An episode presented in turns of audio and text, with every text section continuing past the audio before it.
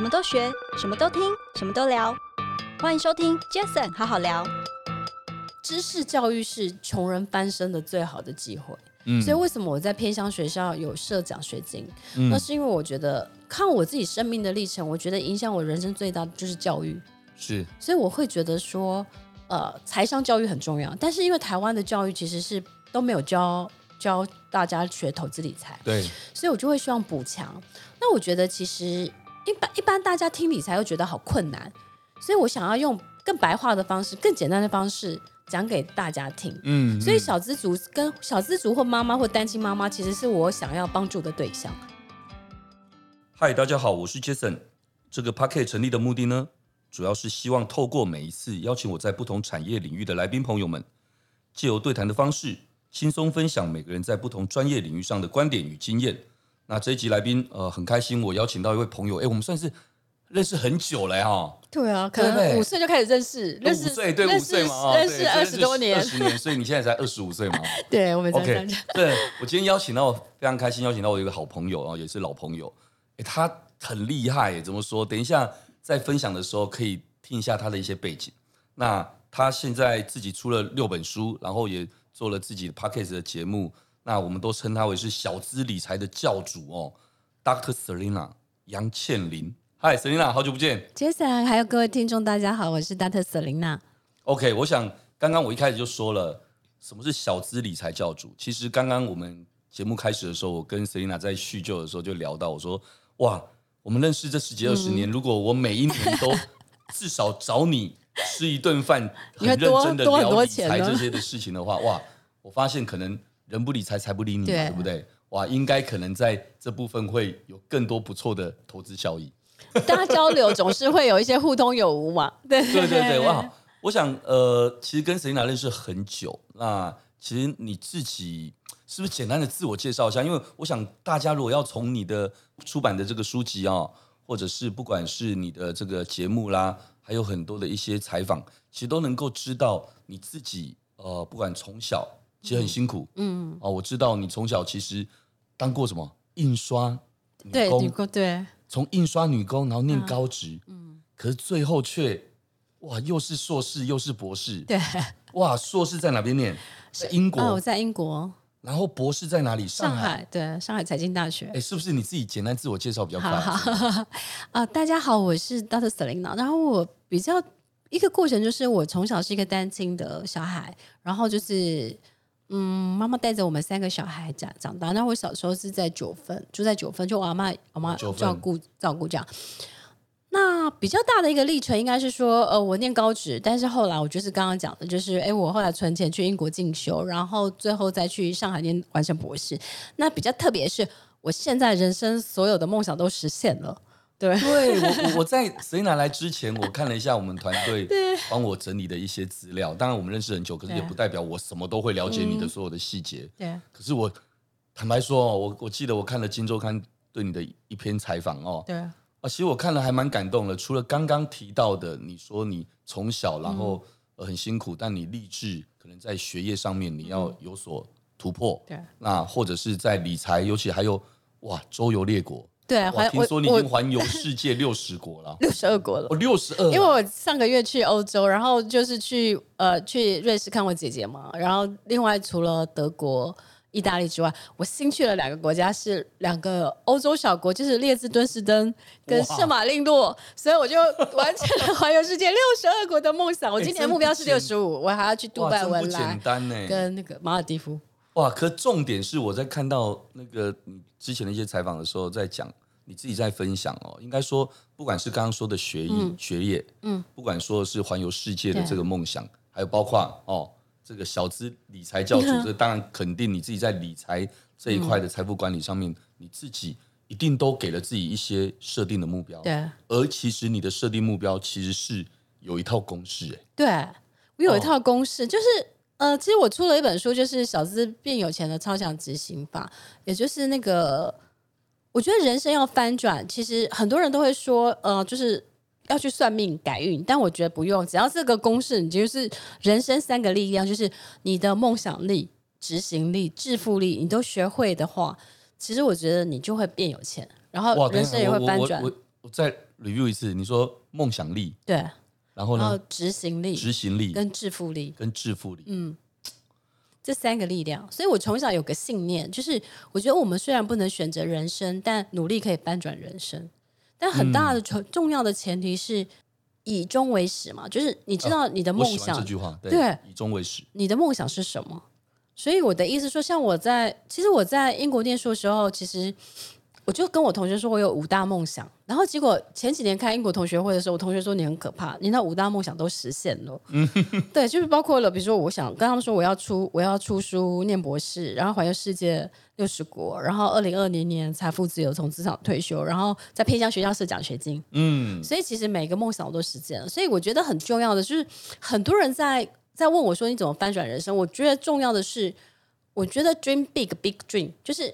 你不要设限你的人生，嗯，而且去勇敢去追求你的梦想，因为上帝给每个人都是两样的东西，是一样公平的，就是你的梦想跟时间。对，所以我觉得在有限的时间，你你如果说是耍废一天，跟别人认真一天，其实人生的复利效应就会正负差两天。哇，你连嗯，你连时间这一块都把理财的这个复利，嗯，我知道，我上礼拜才听到一个朋友说了一句话，哎，复利很可怕，很可怕，跟原子弹是一样的。对对对对，但是我觉得人生的复利效应就是。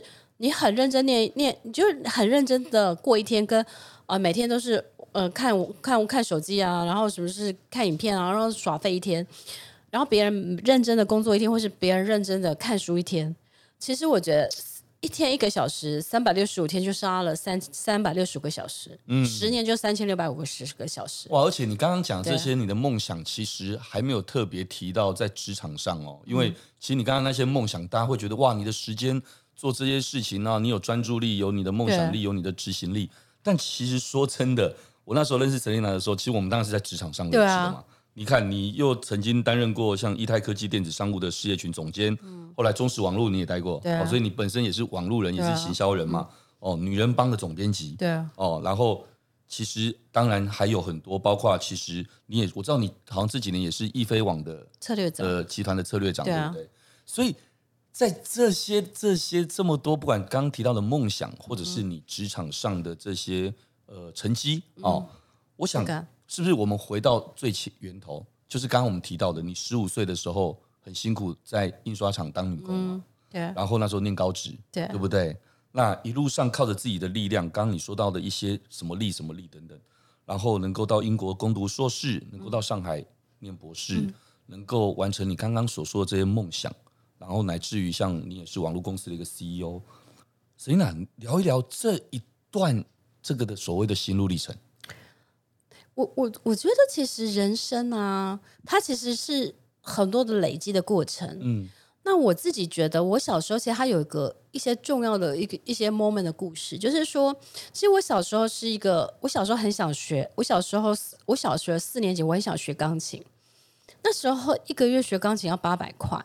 然后我的音乐老师就到我们家跟我妈说：“哎，你的这小孩有音乐天分，要让他学钢琴。”可是那时候我妈一个月才辛辛苦苦做夜班才赚三千块，嗯，所以我妈就会看着我跟我说：“没办法。”但我那时候那个 moment，其实我明白了，就是我妈为了抚养我们三个小孩，因为我觉得其实我现在比较明白她辛苦，因为我光想到一个一个女生要抚养三个小孩，又要买房子背贷款，哦、不不不轻松哎，不轻松，所以我就会知道说，哎，其实我妈已经尽了她人生所有的力量了，嗯，那我觉得我人生所有的梦想要靠我自己，嗯，所以我那可是学钢琴那个梦想，我就把它记在心里，嗯，然后等到我大学毕业，我出社会，我。领到第一份薪水的时候，我就去买了一个二手的电子琴.然后去学啊雅马哈学钢琴，嗯、因为我那时候从小就觉得我想要成为钢琴美少女，知道？那后来我那个故事就会发让我发现说，其实你的梦想不会抛弃人，但是人会抛弃梦想。但是我对于我们某某个梦每个梦想，我都很坚持跟执着。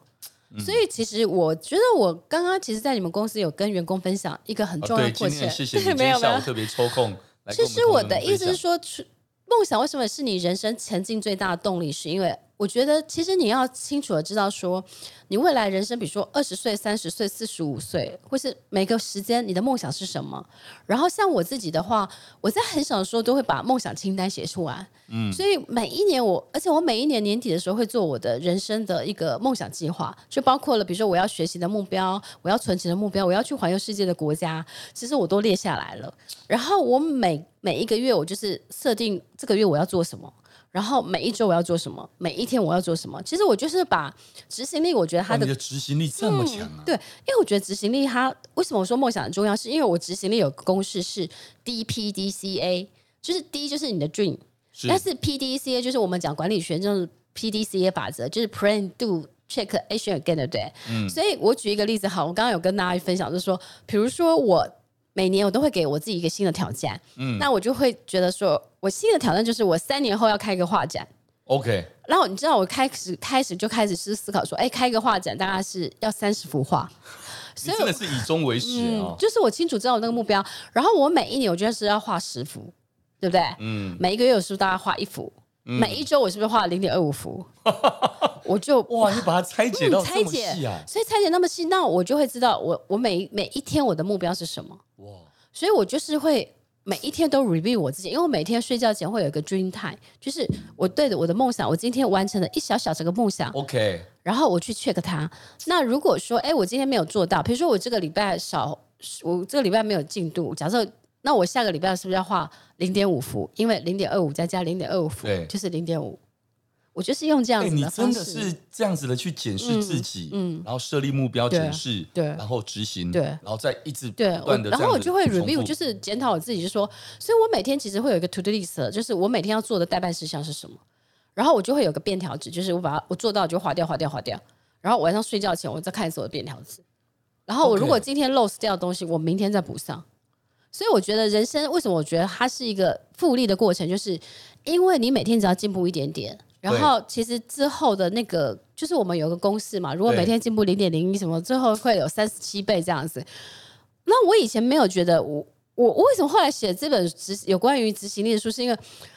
我粉丝都会说：“哦，老师，你的执行力超强。”那我姐姐也觉得我执行力超强，因为她十几年前在纽约想写一本书，对不对？对。没想到十几年后我完成七本书，她那本书还没有出来，所以她就一直跟我说：“妹妹，你可不可以给我你的执行的方法的表格或什么的？”对。然后才开始去思考说：“诶，那我到底用了什么方法把它拆解出来之后？”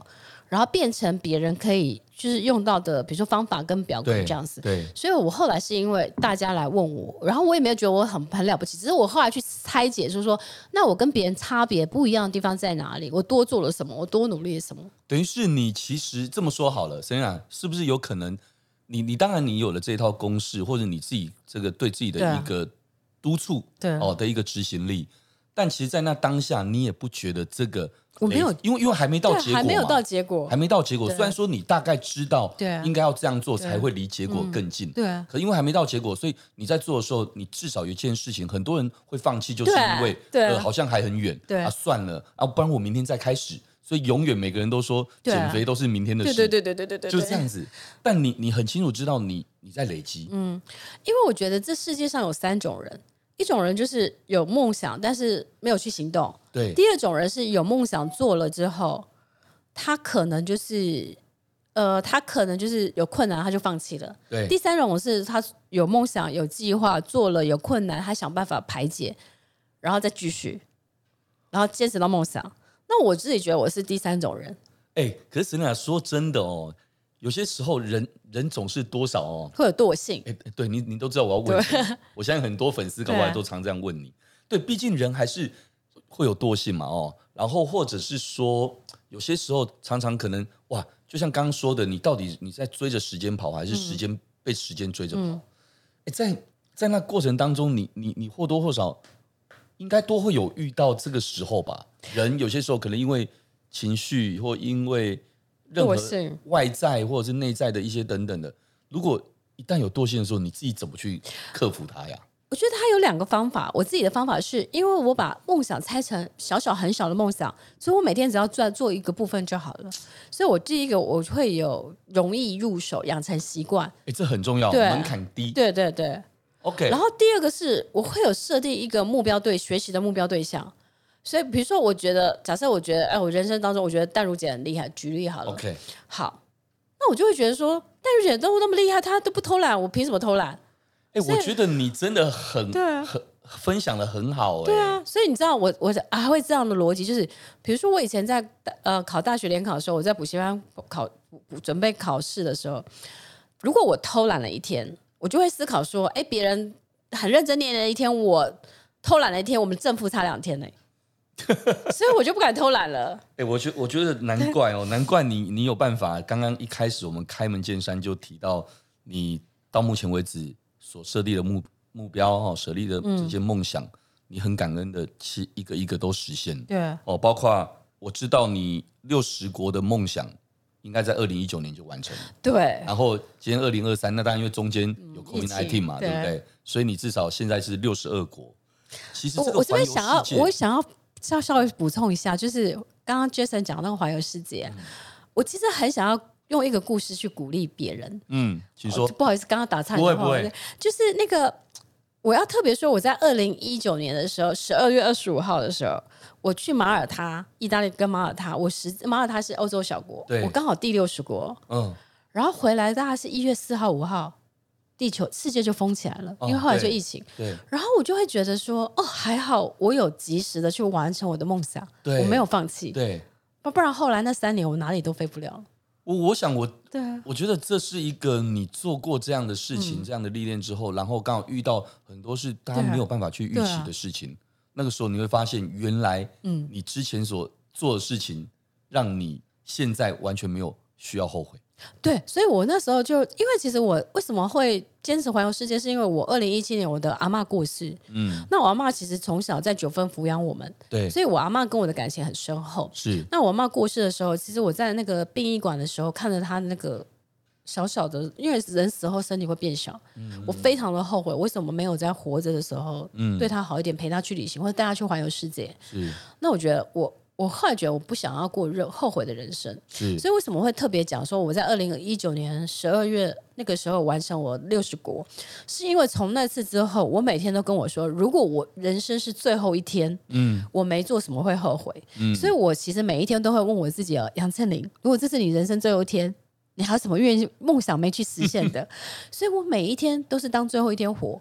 所以，其实我后来跟我朋友讲，我说我现在人生没有什么遗憾。嗯，如果我我这样，我觉得我已经很满足，就是我想要做的，我想要去的，我想要尝试的每一件事，我都努力过了。嗯，对，所以我想要就是跟大家讲，人生无常，就给自己一个不后悔的人生，所以努力的去就是追求你的梦想，去完成你的梦想。是，对，这很重要。嗯，那我想刚刚说了，二零一九年你完成了你的其中一个梦想，就是。六十国的这个环游世界哦，那你觉得这跟你，因为毕竟其实你的每一个梦想或每一个人生的这个体、嗯、体验，其实我认为很多东西是环环相扣的。对，所以我想问的是，这个六十国的这个体验，对你日后乃至于现在工作上有没有什么样的一些启发跟影响？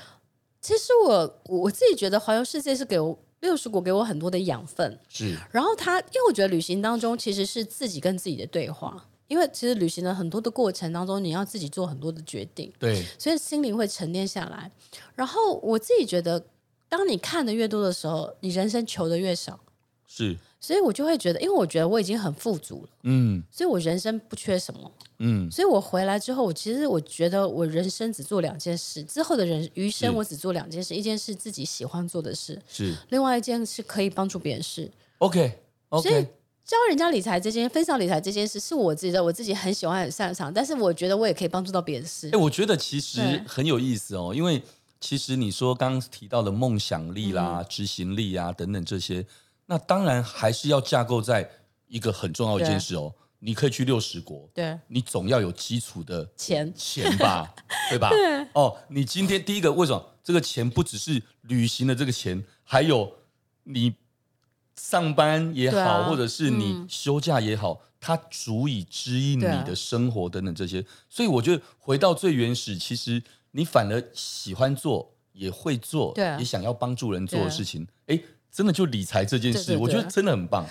我我自己觉得，就是教人家理财那个过程啊，其实我觉得我以前都觉得我是在付出很多，可是我最近又觉得我得到更多，是因为我粉丝其实他们会跟我分享。我举一个例子啊，我最近其实我有一个粉丝很可爱，他其实每一年他都会，他之前在卡内基有一个卡友分享会，他听了我讲一些我的演讲之后，他觉得他人生好像开外外挂，所以他 每一年他就会跟我分享他的投资理财的心得，因为他后来上了我的线上课程，又去买了我的书。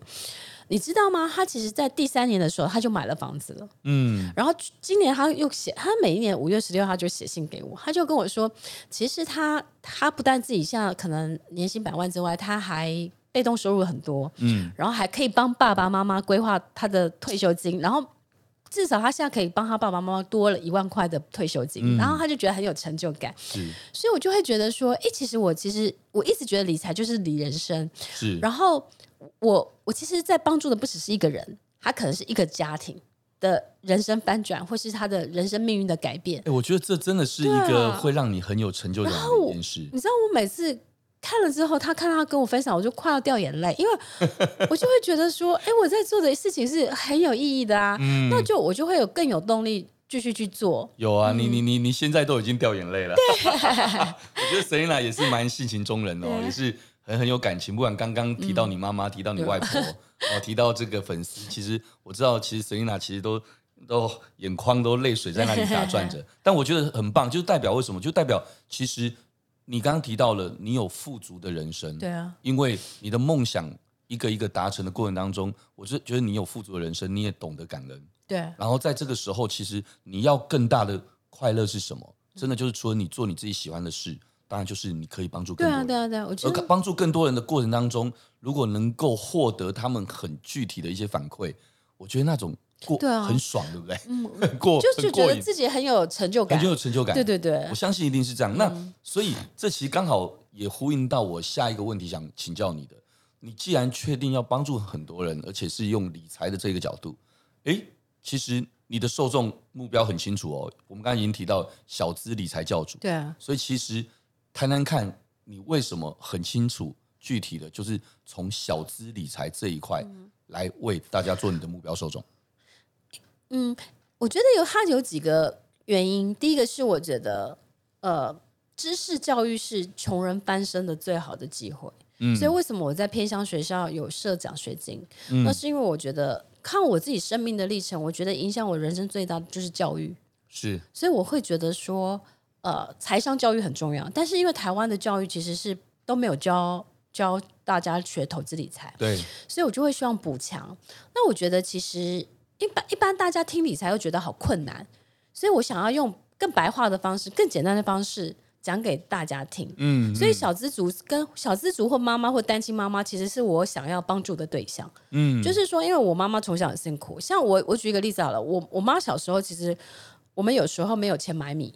所以，我妈有一次，她就是她没有没有钱买米，她就跟我们的房客，就是我们那时候为了要付房贷，所以把两间房间租出去给别人，增增加贷款的来源。其中有一个，我的我都记得很清楚，就是周贝贝。嗯，那时候我妈就跟他说：“哎，我没有钱买米。”他就借给我，我妈妈，他就拿两万块给我妈，就说：“太太，你去买米，然后就是剩下的你来给小孩当教育教育费，这样啊，不够再跟他讲。”所以，我妈都一直很感谢。就是我觉得上帝有时候关了你一扇窗，他会开了你另外一扇窗。就是我觉得在从小成长过程当中，我们遇到很多好心人、善心的人的帮忙。那我一直其实很感谢这个周贝贝跟金贝贝，在我们小的时候，我们很困苦的时候，其实给我们拉了我们一把。那其实我很想感谢他，但是我找不到他了。后来就是听说他已经往生了，就是在天堂。所以我一直觉得爱是动词。所以我在思考，就是说，那我怎么样可以把我受到的爱可以传下去，然后可以帮助更多的人？是像我妈妈那时候，或是我们小时候那样子。是。那我没办法去捐很多钱嘛？嗯、那我就觉得，那我捐我的知识好了。所以我就会觉得说啊，那我就想说有系统的来帮助大家。你真的很有系统哎！刚刚我本来读到的资料是六本书，其实连最近一本其实你是七本书了。对。然后这样子的清楚的去告诉。对啊，传递这样的一个知识，嗯、我觉得知识才很重要。对啊，说的一点都没错。所以，所以 Selena，那你会给想要刚接触投资的小资族哪些建议？还有有什么独门的储蓄法？我觉得一定有你的自己的 见解有有有，我我刚刚其实分享就是说，我觉得其实每天哦存钱，我觉得就是每天多省一百元开始。每天多省一百元，嗯，就是你想办法找到你生活中的浪费清单。一个月其实就就就就三千元，三千元然后你领到薪水的时候呢，你先不要花花钱，你你先决定存钱再花钱。所以你要用六三一理财法，就是如果你是六三一理财法，六三一理财法就是说，如果你的薪水是三万块钱，对，那你的薪水的百分之三成你要先存下来，六所以就是九千块钱，对。然后剩下的六成你才可以花在食衣住行娱乐。对。那另外的一层呢，你花在买保险或投资自己。哦。所以你的财务就是决定先做管理分配，然后你就是先先存钱再花钱。嗯。然后所以你会会知道说，月光族就是因为全部花完之后想要存钱却没有钱。所以你只要先把想先用六三一，再加每天多多省一百元，然后定期定额去投资，比如说 ETF 啊，或是好的好老公股票这些。那我觉得你从一个月三千块开始，我觉得就有机会翻转你的人生。哎、欸，我觉得其实这样的一个心法，跟刚刚前面说的所谓的以终为始，对啊，跟刚刚前面说的就是。小小的做门槛低一点，啊、但是累积的做，嗯、那个复利效果就会很大。对，因为很多时候你会觉得太你的目标太大，你就直接躺平了。哎，大部分就是这样、啊。对，减肥不也是这样？对。所以我的意思是说，我都会把它拆成小小小小的，这样我就会觉得我的困难跟挑战就压力没那么大。哎，我觉得你、啊、你可能真的把这个公式套用在所有身上，包括理财，包括梦想。对对对。因为刚刚我提到减肥，我我刚才突然发现，我们那个是二十年，你怎么好像没什么改变？你你肯定也是 在身材管理各方面的这些，其实好像也都套用你这个公式，是不是啊？我觉得我因为我我蛮养生的啦，所以其实感其实感觉得出来。其实像是盐酥鸡啊、炸鸡排啊、卤味啊，或是那个怎么呃泡沫红茶、啊、含糖饮料，基本上我都不吃的。OK，对，所以其实你自己也是跟真的是把这个公式对啊做得淋漓尽致啊。因为我自己觉得。其实最好的医生就是你的食物，吃这些的食物。对对。然后会讨好你的嘴巴的，通常对你身体不好。嗯。然后，因为好的食物，它其实食物会给你两个东西，一个是能量，一个是热量。那通常我们都是吃进热量。对。但我觉得食物应该是吃进能量。对。所以我会去挑选我觉得好的食物。所以我觉得能量。对。我说真的，认识你这么久才知道你真的蛮蛮夸张的。哎，你真的在执行一件事情，其实你真的。很有你自己的一套公式逻辑的耶。我当你很想要改变你自己的命运的时候，其实我觉得你就会去思考，那我的途径有什么？所以以终为始嘛，所以我往往回推嘛，就是那我如果没有富爸爸，那我就靠我自己的时候，那我就很明白，就是我一定是靠投靠知识，就是我要靠专业知识，或是我就是靠投资对致富。没错，那这两个我就同时去努力。嗯，对。其实所以也因为这样子，你在做很多事情，包括好出书是一个途径。对啊。哦，当然我们也知道你也有你自己一个 podcast。对对对对。对对？叫做什么？小资变有钱。对，Dr. Selena 的一个什么生活理财王。对对对对。小资变有钱的这一个 podcast 节目，其实顾名思义，当然就是针对刚刚提到小资族设计的一个理财节目嘛。对。对。哎，但是这个节目，这也是我最后想请教你的，就是这个节目你是。如何去找寻题材？因为，因为这件事情，你打算用什么样的方式去呈现它？你的题材的找寻又是怎么做的？嗯，应该是说，我会希望帮助小资族可以在日常生活中学习投资理财，然后打开他们的一些视野，然后这个视野可能我希望他们会有国际观。不是会被限制在这个台湾这个框架，对，所以我举例好了，我就会开始思思考说，哎，比如说我会有小资投资理财的方法，比如说 ETF 投资啊，嗯，懒人投资啊，那或是说，哎，我想要让妈妈有妈妈学 E B EMBA，所以我会有妈妈的时间管理啊，妈妈的财务管理啊，哦 okay、那或是说，哎，我希望大家可以学习正确的保险啊，然后或是我希望给大家海外投资理财，像我最近去曼谷买了四间房子嘛。然后我就、哦、你去曼谷买了四间房子，然后我就 我就会希望是让大家，因为我觉得台湾的房价太不合理了。你知道我去我前阵子去环游世界，大概去一个月嘛，就是去欧洲去。怎么不找我一起去看看呢？哎、然后每个地方的房价我都会去去去 check，比如说去瑞士日内瓦、苏黎世，然后伯恩，然后甚至是去呃米兰或是去威尼斯，对，每一个地方房价我都去 check 了，都会去研究。然后我就发现台湾的房价所得比是世界第一高的。其实台湾房价真的不便宜，对，我觉得很不合理。然后你知道我去，我其实是因为我去年因为乌克乌俄战争嘛，所以我就会觉得我有个朋友是律师，他就说，哎，他叫我去跟他一起办泰国的 long stay visa。OK，所以我就想说，因为我们就想说，万一战争的时候我们有 OK，所以我就跟他一起去办。然后办了以后，我就认识泰国的富商，然后他在泰国有四十四四十几间的房子哦。OK，然后他就带我去看，我就发现说，你知道吗？我就看了那个价格，你知道一房在捷运站旁边，对不对？对，房价多少？多少？一百八十几万泰铢，大家合一百五十万台币就有了啊啊！大概这样算大概是几平啊？大概是八到十坪。OK，就就大概一个小平数的。对对对，就是因为泰国房子很好出租嘛，大概租金的报酬率大概四到五趴。哦，那也蛮。所以我就想说，哎，它房价是台北的三分之一，但是它的房租是台北的两倍，然后汇率现在又有一比零点八九。那以前泰铢跟台币是一比一嘛，所以 因为它是因为疫情观光受创嘛，所以如果它回到一比一的时候，我还有机会赚十趴的汇差。嗯，所以我这样想想。哎，我就从资产配置或者避险的观念，我就开始去研究曼谷买房。果然是理财教主，太厉害了！而且你知道吗？我后来又觉得，因为我就是打算避险，我那笔钱不打算回来嘛，因为我就想要在曼谷。哦，是。然后结果我就去研究了泰国的高配息 ETF，对不对？对。然后我就每个月，比如说我给每个月收到房租，假设一间房子一万五，对不对？我就是再去买定期定额买泰国高配型 ETF，对不对？那我每年还可以多四五趴回来。哇！然后我就这样这样，我就还去开了泰国的证券户，你知道吗？对。所以我泰国富商，我跟我泰国，而且你知道，你知道我在想，我将来在泰国会有十间房子，对不对？嗯。我现在想好就是。因为泰国的房子的一间是两百万，预售屋大概是十五趴二十 percent 嘛，那大概三年后交屋，所以你这样想好，我我这一间房子的，我我有一间成屋，对不对？然后我每个月是一万五的租金，再去投资高配息，那三年之后大概是五十五六十万回来，对不对？对。那三年之后就买下一间预售屋，所以我就是用钱滚钱，有没有？那我这十间房子就可以造成，所以我泰国富商就说：“哦，他说你很屌。”等一下节目结束之后，麻烦。跟我说一下，我也要。结果，结果我就，因为我我会去认真的研究，就是，哎，我就会去认知泰国房地产。但是我我的我觉得我有个 talent，就是我很喜欢研究如何把小钱变大钱，嗯，让钱滚钱。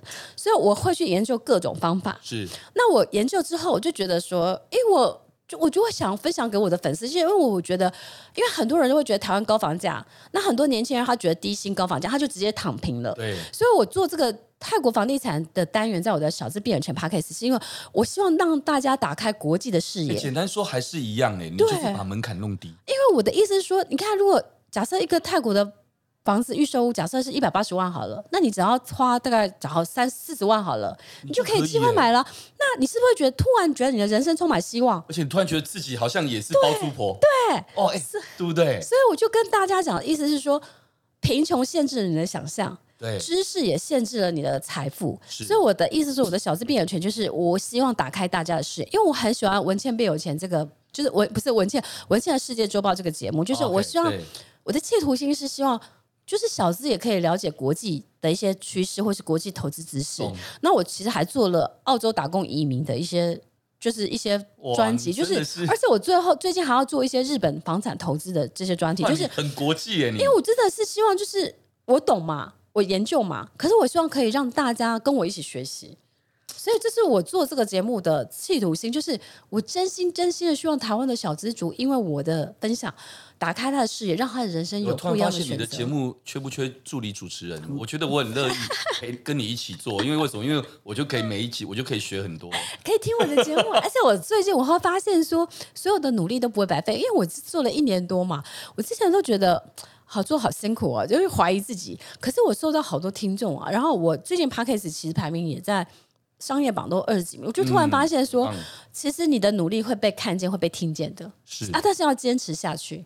对，没有，因为坦白说，刚刚说的这一些，其实有很多时候，就算你可能知道，但因为你没有把它拆解，变得门槛低一点，入手低一点的时候，很多时候就像你刚刚会用一个话语叫做躺平。对、啊，就是就是摆着了，你就你就、哦、好像这就是有钱人才可以做的。但我哦，这个就是年收入要多少才能做，就没有想到哦，原来他其实每个人都有机会，可能可以存到那第一桶金，然后有可能可以成为一个包包租婆。对啊，所以我的意思是说，哎，你不觉得你在泰国曼谷有房子出租很屌吗？对啊，我刚刚这样听起来，我也觉得蛮帅的。而且哦，原来是这样子的一个逻辑。那你刚才想想，我如果将来在曼谷我有十间房子出租，一间房租我收一万五好了，我十间就十五万了耶。